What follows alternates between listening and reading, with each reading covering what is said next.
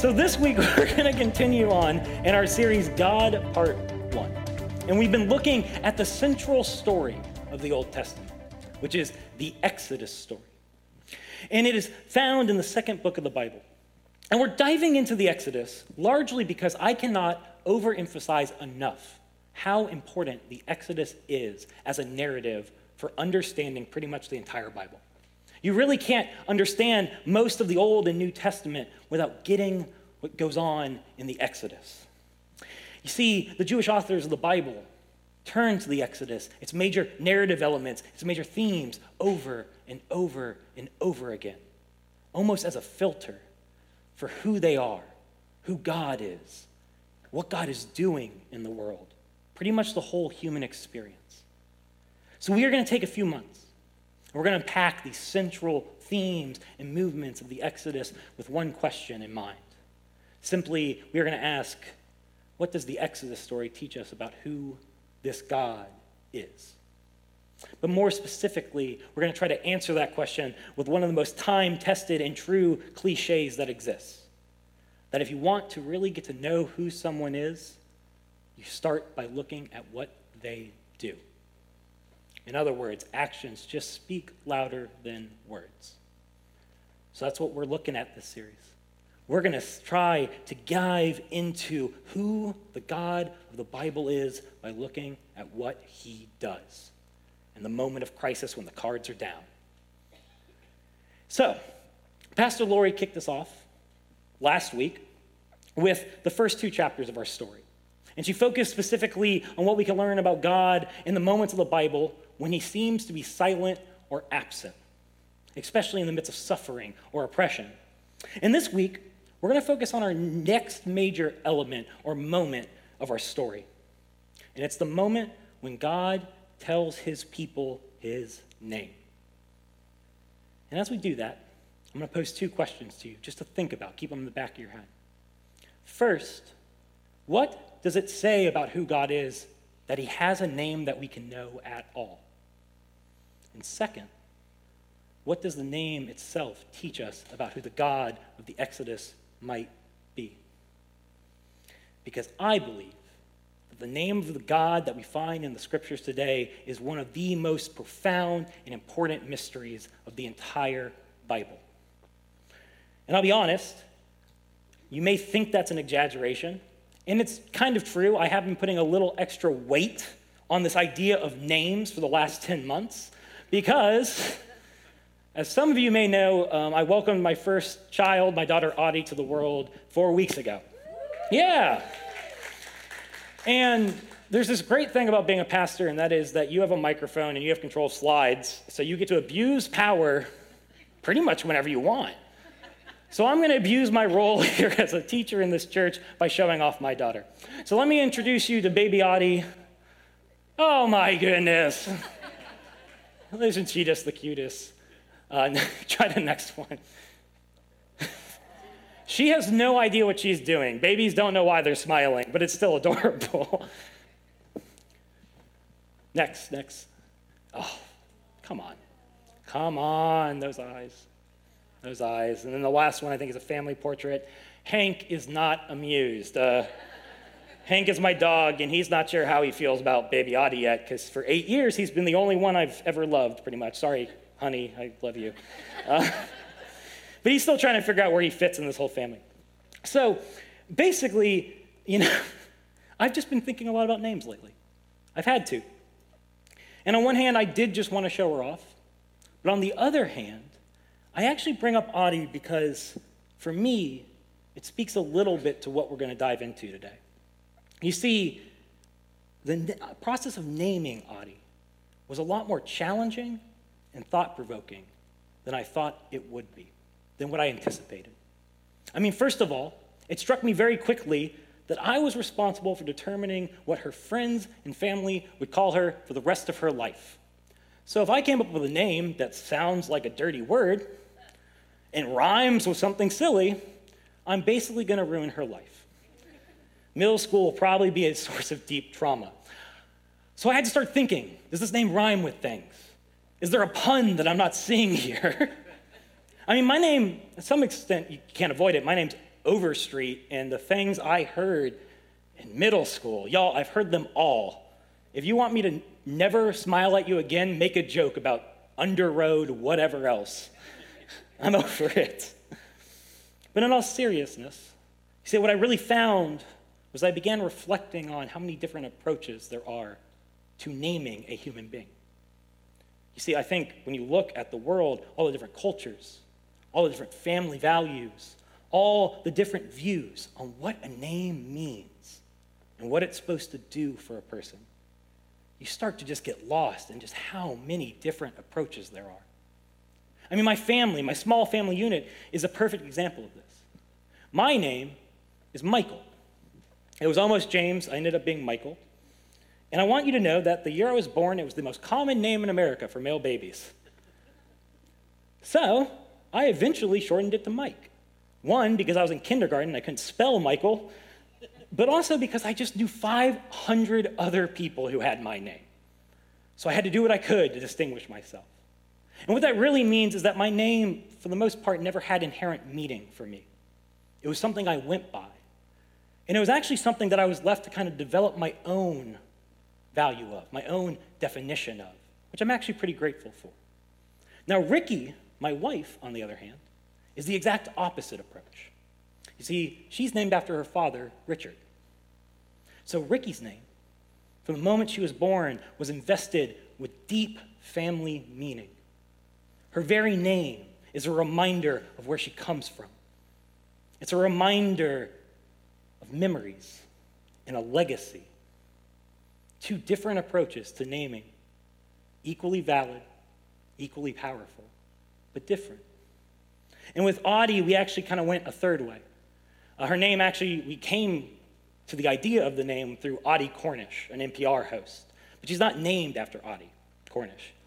You see, we just thought the name, in some ways, at the simplest level, captured some of those universal values that we both held. It captured our hope that her life would have experiences of beauty, wonder, uniqueness, and hopefully not too many English words that it rhymes with. But at the same time, we were incredibly intentional about making sure outside of that it did not have any set or concrete meaning. Because while we wanted to invest a little bit of ourselves and how we see our world into her, we wanted to leave it up to her to decide what the name Audie would mean. And I think that what this captures, most of all, these examples, is something we always have to remember when we start talking about names.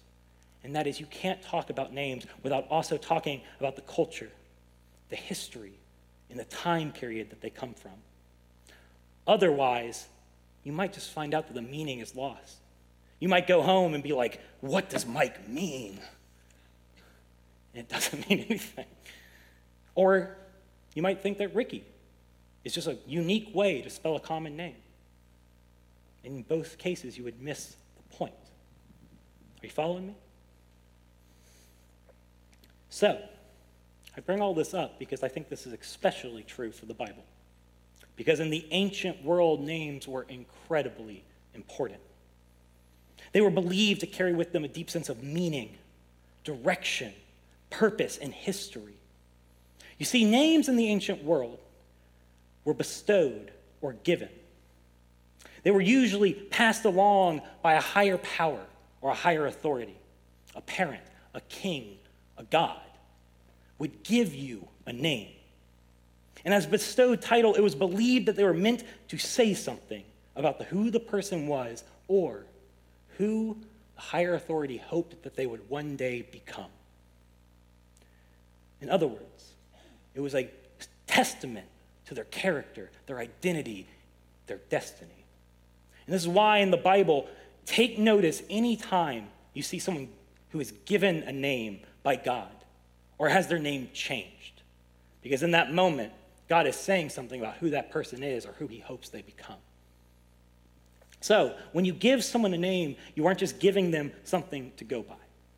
Like I said, it was meant to capture the person's current or hoped for character, their identity, their purpose, their destiny.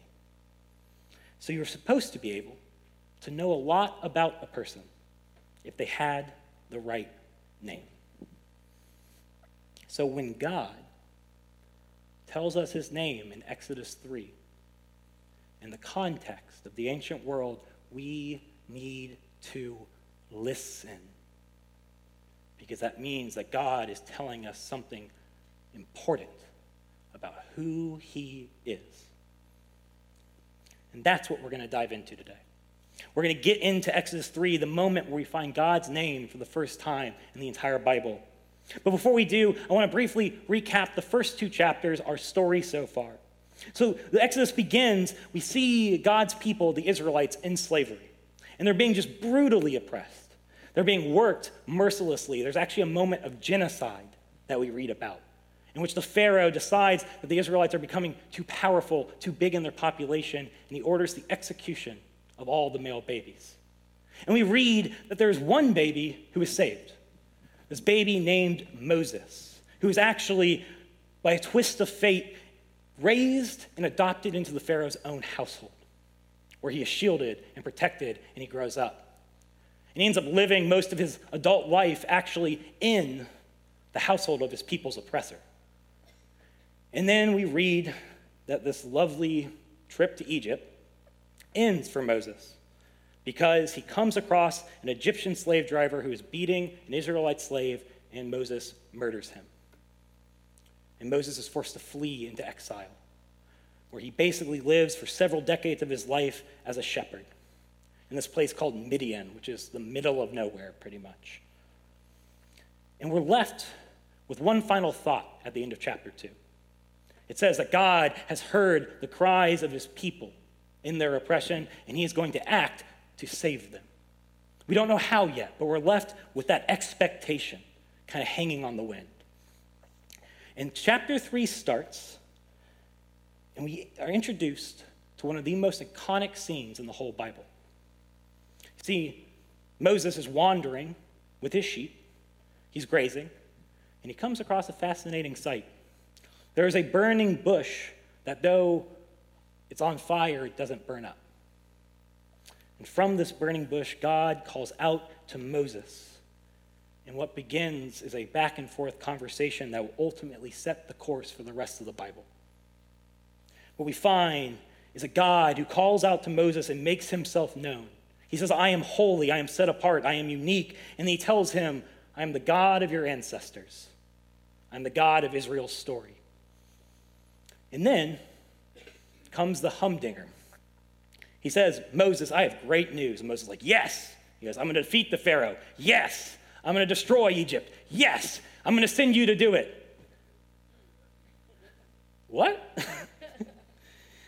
and uh, he tells Moses that he's going to use him as this final act of liberation, that Moses will be the one to lead the Israelites out of slavery. And as a disclaimer, we will be diving into Moses' character, his calling, and his interactions with God next week. So if you're following along with your Bibles, I'm not just skipping this part, but we're going to dive into it more deeply next week. But I introduce that because this week, we're actually going to look at one very specific part of this conversation that begins in Exodus 3. We find it in Exodus 3:13. You see, essentially, as you might expect, Moses is not too keen about being sent to confront the most powerful military empire in the known world by a burning shrub. So he objects.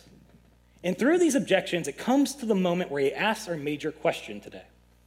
We find it, we read, Moses said to God, Suppose I go to the Israelites and say to them, The God of your fathers has sent me to you. And they ask me, What is his name? Then what shall I tell them? Now, first things first, we actually need to take a second to unpack that question. Because you might be thinking, it's kind of weird because God's name was used in the question. Isn't God's name God? And you would be wrong. You see, we have come in our American English to associate the word God with God's name. However, that is not the case in Hebrew, which is what the Old Testament was written in. The word that we see translated as God in Hebrew is Elohim. Elohim is not a name, Elohim is a title or a status. It is a way of referring to almost any generic deity in the Bible. So, for example, even the false gods of Israel's neighbors are called the Elohim of Egypt, the Elohim of Babylon, the Elohim of Assyria. And while God is a divine deity, he is an Elohim. What I would put forth is that the God of the Bible is much more than the other things referred to by this word throughout. God is an Elohim, he is a divine deity, but that is not his name. Which means that Moses isn't asking if he's speaking to a divine being. He's not saying, Am I speaking to an Elohim? In fact, Moses already knows that's happening. Because what did God tell him? I am the Elohim, I am the God of your ancestors. And Moses also, I don't think, is asking if he can call him something like Bob in the course of their conversation. He's not asking him for something that, hey, can, I, can you go by something else? No, Moses is asking a far deeper and profound question in this verse. Remember the importance of names in the ancient world. You see, when Moses says, What is your name? What he is really saying is, if you want me to go confront Pharaoh, if you want me to go and lead the Israelites, I need to know what kind of God are you? What is your character? What is your purpose? Are you a God that I can trust? Because you're sending me to do something quite radical. I need to know who you are. And the response that God gives is confusing, it's complex, it's mysterious. I believe when explored, it's actually quite beautiful. But it is something that has confounded theologians for thousands of years. We read in Exodus 3:14, God said to Moses, "I am who I am," which just cleared it all up. this is what you are to say to the Israelites. I am has sent me to you. God also said to Moses, Say to the Israelites, The Lord, the God of your fathers, the God of Abraham, Isaac, and Jacob, has sent me to you. This is my name forever, the name you shall call me from generation to generation. So Moses asks God to tell him who he is, to tell him his name, and God tells him, I am who I am, or just I am. And I'm sure there was part of Moses that was like, I could have, I, Bob would have been fine. And if you have no idea what that response means, that is okay. Because it is one of the greatest mysteries of the Christian and Jewish religion this personal name of God, what it means. And honestly, we shouldn't be surprised by that. If we are to believe that this God is the infinite creator of the entire universe and everything that exists, then would we expect him to go by Bob? In fact, wouldn't it be an act of arrogance for me as a finite human being to believe that I can just know fully what the name of the infinite means? Shouldn't we expect mystery? Shouldn't we expect depth, complexity, the unknown? I mean, we are coming into contact with the infinite. So if you want to give you an easy, concrete answer to what the Bible's getting at here, I can't. And I don't think anyone can. What I do think we can do is peel back layers of it. I think we can approach it from different angles. I think we can almost put it together like a mosaic of just these mini shards of glass that on their own maybe point to one thing, but together give us a little bit more insight on who this God might be. Are you okay with that? That's good because it's about to get real dense. so, to begin with, we're going to start with what we can learn from the fact that God provides a name for himself at all. And I believe this points to pretty three simple things. One, it tells us that this God is relational and knowable. You don't give someone a name if you don't want them to know it. That means he wants a relationship, he wants to be known. I think the second point you could point out is that this God has an identity and a character. Within the context of the ancient world, he wouldn't give them a name for himself if he did not want them to know things about him based on it. So this God is identifiable. He has attributes of his character that we'll come to find. And lastly, I think it teaches us that he is unique. in both the fact that he has a specific name that no one else in the Bible has, but also remember what I said. Names are bestowed by an authority. So if God gives himself a name, he is saying, I am uniquely capable of taking part in the highest authority. There is no one else above me that can give me my name. I am the only being that can give it to myself. So he's unique. The next part that we dive into is actually the presentation of the name itself, because it's actually really fascinating. So in the English Bible, you will see that the divine name is being used anytime you see capital L, capital O, capital R, capital D. If you didn't know that's why they do that, that's why. If it's a lowercase Lord, it usually is a different word in Hebrew or Greek. But when it's the name of God, you're going to see capital letter Lord. Now, in Hebrew, it consists of four letters of the Hebrew alphabet. We would see it written down as YHWH, but in Hebrew that's Yod He Vav He. Now, the exact pronunciation of this name is actually kind of lost in history. You see, it's an ancient name that traces its time back to before they were writing things down. But through the best research that we can do, we have come to our best understanding that it was pronounced as Yahweh or Yahweh. Now, to some extent, what's interesting is that actually doesn't matter because many Jewish traditions actually will not say the name Yahweh out loud. They believe it is too holy. They believe the name of God is so holy that you actually break the commandment to not take the Lord's name in vain when you utter it out loud. That's how sacred it is. So, in these traditions, what they do is they refer to it as Hashem, which just means the name, which I think is super cool. like, hello, I'm the name. so, that's how the word is kind of put together. Now, when we start to look at the name itself, we actually want to begin with this phrase, I am. What does God mean by saying that his name is I am? What does this teach us about who he is? And it's hotly debated. I think at its most basic level, what this gets at I think we can agree through most scholarship, is that it's a statement about God's unique existence and ability to create, especially in contrast to the other gods of Israel's neighbors. So basically, what it's saying is that nothing else in our universe, in the Bible, can claim that it exists by its own accord. Everything else you come across was either born, created by God, or spoken by God. So when he comes to Moses and Moses says, What is your name? And he says, I am. He is making a deep statement that he alone was not created, that he has no higher power, that he alone has the ability to exist on his own, that he is the bedrock and beginning of all reality. to put it more simply, he says, who are you? And God says, I alone can create something from nothing, which means I alone can, can make the claim that I simply am.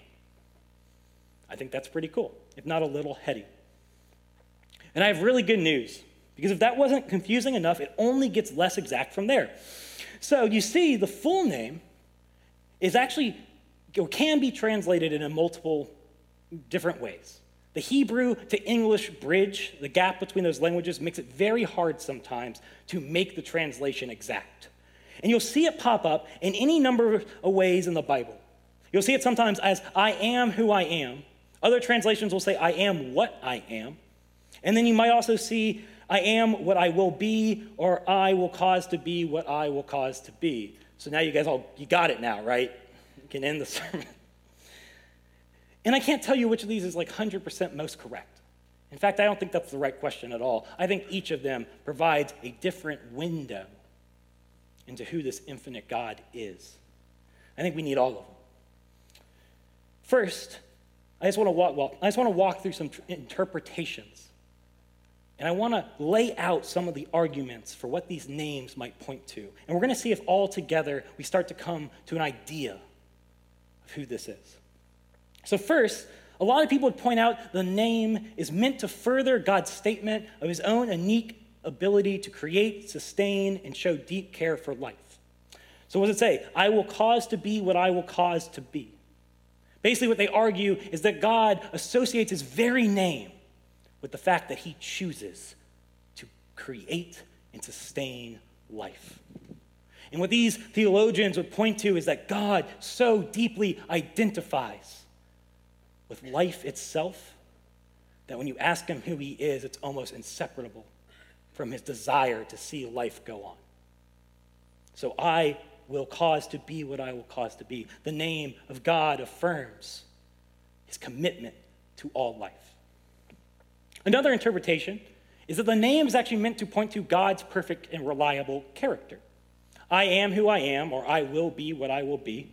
It's this idea that God tells Moses in this moment of deep crisis, you can trust who I am because I simply am who I say I am. And what he basically gets at here is that in this moment where Moses says, You're about to send me to do the impossible, God is trying to assure Moses that he is totally and perfectly reliable in both doing what he says he's going to do and being who he says he is. He says, Trust me. I am a God that is trustworthy beyond circumstance. I am a God who's reliable. A third interpretation actually fits well within the focus of our series. What they would argue is it's actually more of a way of telling Moses that they, Moses can know who he is by what he does. They would argue it's better translated almost as I am and always be who I say I am through what I do. And in this view, in this interpretation, the name of God is God's way of telling Moses, just look at who I am, observe my actions, observe what I'm about to do, and you're going to see who I am. In this argument, what they would say is that the name reminds us that his perfect character produces his actions perfectly. So, if God pursues justice in our world, it is because within God is perfect justice. If God shows love in our world, it is because within God is perfect love, and the vice versa is true. If we see God pouring love into the world, we can know that He is loving. Are you following me on that one? So it's this way of God basically trying to teach us that we can find out who He is by watching His actions within His creation. And I think all of these are valid interpretations that point to a little piece of that larger mosaic. I think they all teach us something a little bit more about who this infinite God is. But there's actually one interpretation that I came across years ago that has stuck with me the most. It's one I want to spend the end of our time exploring. And it's one that has profoundly impacted me in terms of who I think God is and how I see my very life. You see, it has to do with God's connection to breath and life. The rabbinical sources, they looked at these four Hebrew letters, Yod, He, Vav, He, and they acknowledged or they pointed out that they actually act as vowels in the Hebrew language. More than that, as vowels, they acted as the sound of breathing in the Hebrew language and tradition. So they, they took this idea that God's name is Yod, He, Vav, He. And then they began to dive into the Bible, and they found over and over again an association with God's divine breath and life. For example, in the first book of the Bible, Genesis, we see Adam, the first human being, being brought to life. And what happens? He's made from the dirt, and then what? God's breath is breathed into that dirt, and it becomes a living thing. And throughout the Bible, the authors took this idea and they ran with it. When God's breath entered a person, they came to life. When God's breath left a person, they died. God's breath was the thing that animated life. And from this, these rabbis, these theologians, they began to believe that the reason the name is unpronounceable is that it is not a word at all. It is the very sound of breathing. Yo, hey, va is the name of God the very sound of life? Is it the very sound of breath? In their mind, God and life were so intertwined that He chose for us to know Him by the sound of life. That we would know his presence through the sound of breathing. And this understanding of God's name just lit up the way I see God in so many ways. I mean, just let's just think of some of the implications. This understanding of God's name shakes up and transforms how I view my very life and my existence. It is God's way of reminding me that my life and existence is a divine gift. And if you've been here for any length of time, you've heard me say that over and over again. And I'm sorry, I'm going to hammer this point because our life is a gift, and that point is central to the biblical worldview. You can't understand what the Bible says about being a human being if you don't understand that all of this is a gift. So, God, what He teaches me is that every time I breathe, whose name is it? Is it my own? Do I breathe Mike, Mike, Mike? Or do I breathe the name of the one who gifted me life?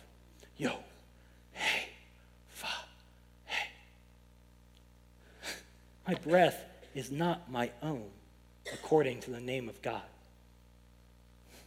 I just think that's beautiful. This view of God's name also lights up those moments of silence and suffering that we talked about last week. I think we all have those moments of deep fear and pain, and we cry out, God, where are you? What would it mean if the very breath that let you cry that out was actually saying, Yo, hey, va, hey?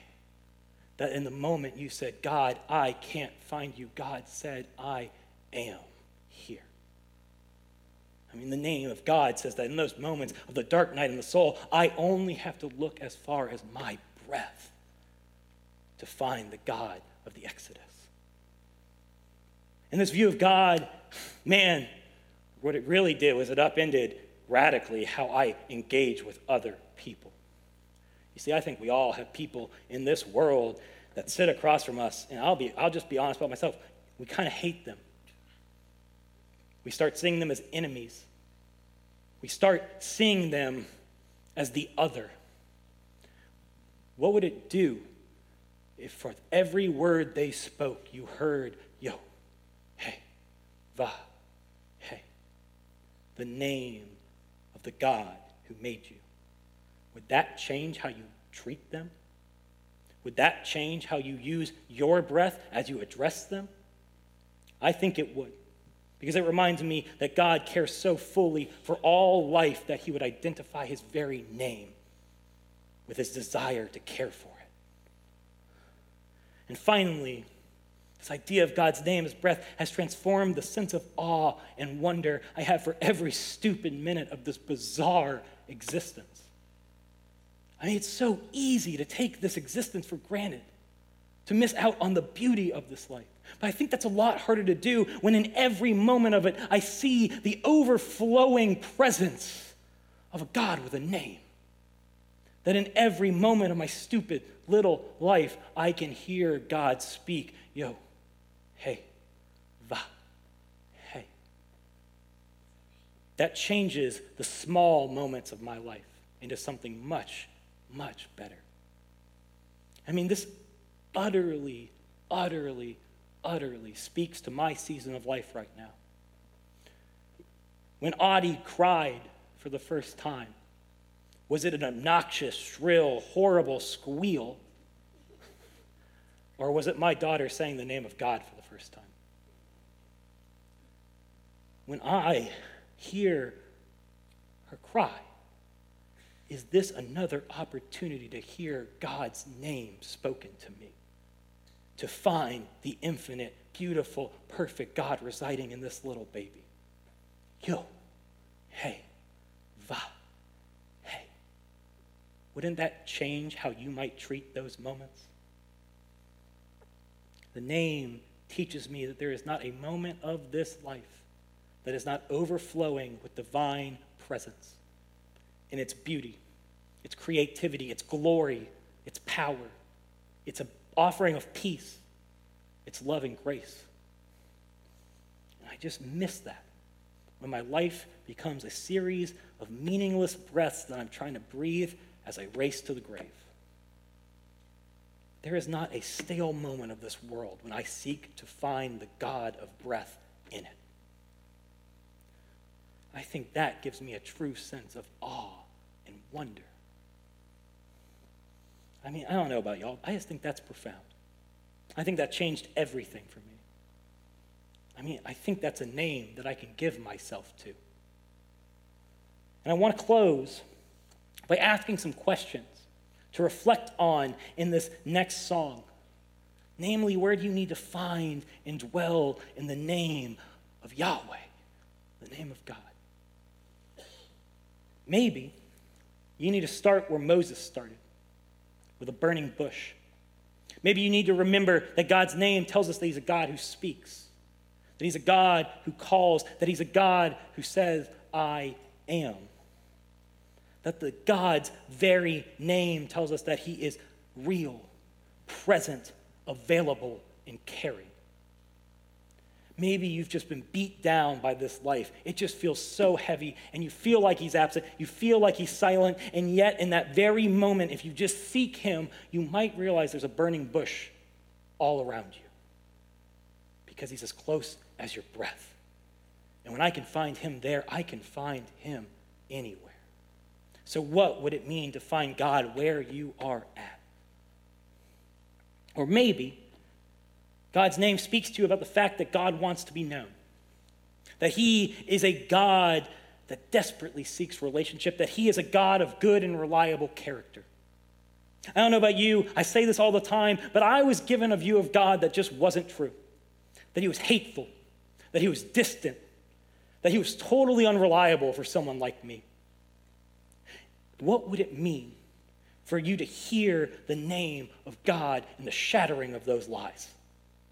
What would it mean to truly hear that God's very name tells us exactly who He says He is? Loving, compassionate, just, merciful, seeking relationship with you in every breath of your life. Do you need to remember that this God is as close as yo, hey, va, hey? Finally, maybe you need to change the way you see God by really taking part and believing this idea that God is found in life and breath. Maybe there are just relationships. There are those people that I talked about. When they sit down in front of you, whether you mean to or not, they start becoming a little less human. What would it mean for you to believe deeply that they are not only image bearers of God, but that their very breath is God's name speaking to you. That God cares so deeply for that person that he identifies with their very breath. Or maybe you need Yod, Hey, Vav, Hey to renew your sense of awe and wonder. Maybe you've just started to see the small moments of your life as stale and as boring. And I have bad news. Every moment of your life is a small moment of your life. And if you miss enough of them, you're missing it. So, what would it take for God's name to be your wake up call? To realize that who this God is, is a God who identifies in every moment of your life. And if you just stop and seek Him and listen and look for the burning bush, you will find the God who created all things right there in Yo. Hey, Va, hey. He got it. I love that. He picked up on the rhythm of it. That's good. So I want you to, what I'm going to ask you to do is I want you to sit with those questions. I want you to reflect on them. I want you to find him in this space during this next song. And as you sing the next song, remember that every word you say is a breath that reminds you of who he is the God of existence, the God who is present, the God of goodness, Yahweh, the God who has a name. And it's Yo, Hey, Va, Hey.